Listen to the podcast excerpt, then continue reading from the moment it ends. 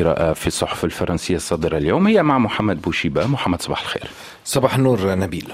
آه نبدأ بصحيفة لوفيغارو. هدنة في شهر رمضان تلوح في الأفق في قطاع غزة.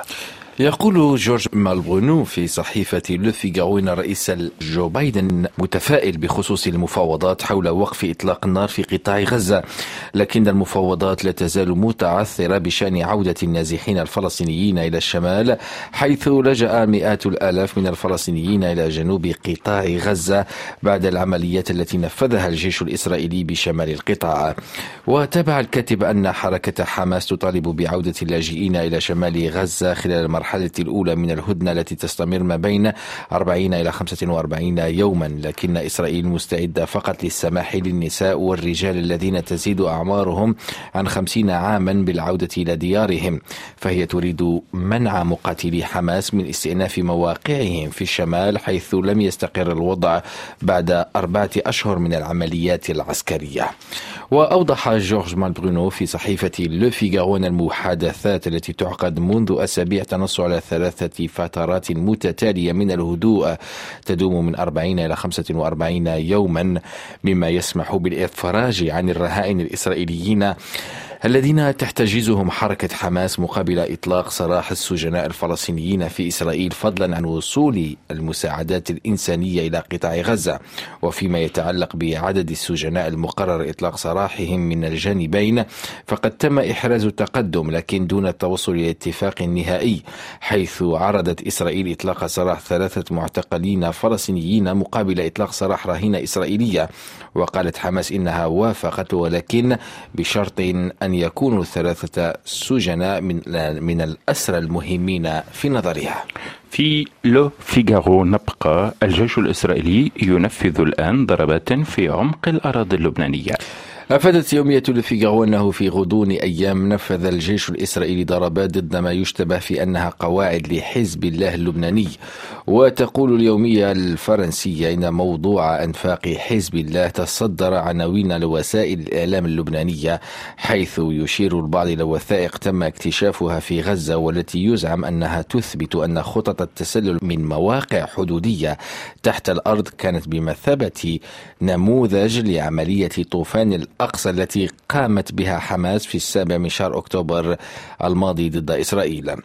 وتابعت اليومية الفرنسية أن الجيش الإسرائيلي نفذ ضربات ضد ما تشتبه به تل أبيب في أنها قواعد لحزب الله سواء في القصير في سوريا حيث تم استهداف قافلة نقل أو على مشارف صيدا على بعد حوالي 40 كيلومتر فقط من العاصمة اللبنانية. في التاسع عشر من شهر فبراير شباط تم تدمير المصانع التي قدمها الجيش الإسرائيلي كما خابئ للأسلحة لكن العملية الغير المسبوقة جرت يوم الاثنين السادس والعشرين من شهر شباط فبراير بالقرب من بعلبك أين دمر صاروخان مراكز إعادة تعبئة المواد الغذائية التابعة لسلسلة سوبر ماركت مملوكة للميليشيا الشيعية. وفي بيان صحفي قدم الجيش الإسرائيلي أن هذه المستودعات جزء من شبكة الدفاع الجوي التابعة لحزب الله وهذا الهجوم هو الأول في البقاع منذ بدء الأعمال القتالية في الثامن من شهر تشرين الأول أكتوبر الماضي.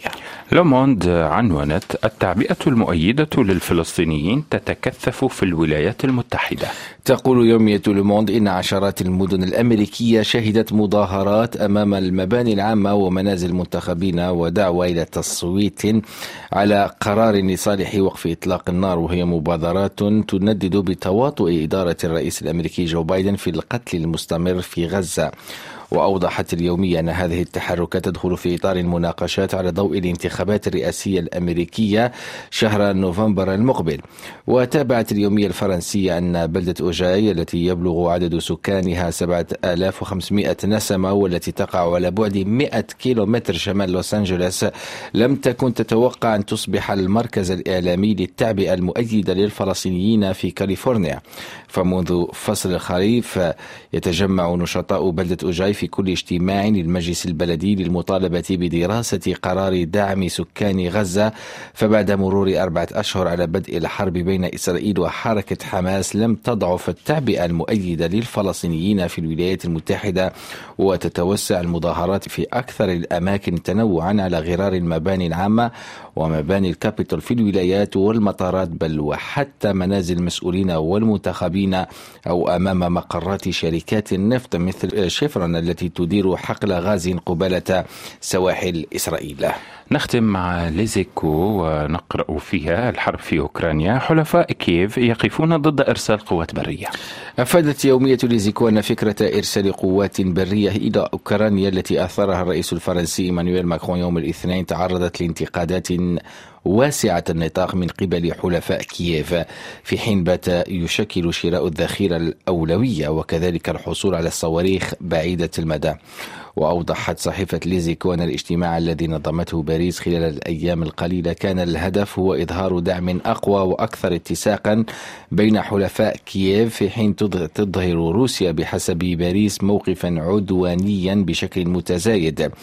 وتقول اليومية الفرنسية أن جميع البلدان أو جميع البلدان الداعمة لكييف قد وافقت على المضي إلى نهاية المخزونات التي لا تزال متاحة وشرائها حيثما أمكن ذلك أي شراء الذخائر. ولذلك فإن فرنسا ستتخلى مؤقتا عن معركتها من أجل الشعار صنع في أوروبا ولكنها في المقابل غير قادرة على الحصول على الإجماع من شركائها بشأن استخدام سندات اليورو لتمويل المساعدات العسكرية المستقبلية لأوكرانيا حيث تطالب إستونيا بدعم فرنسا.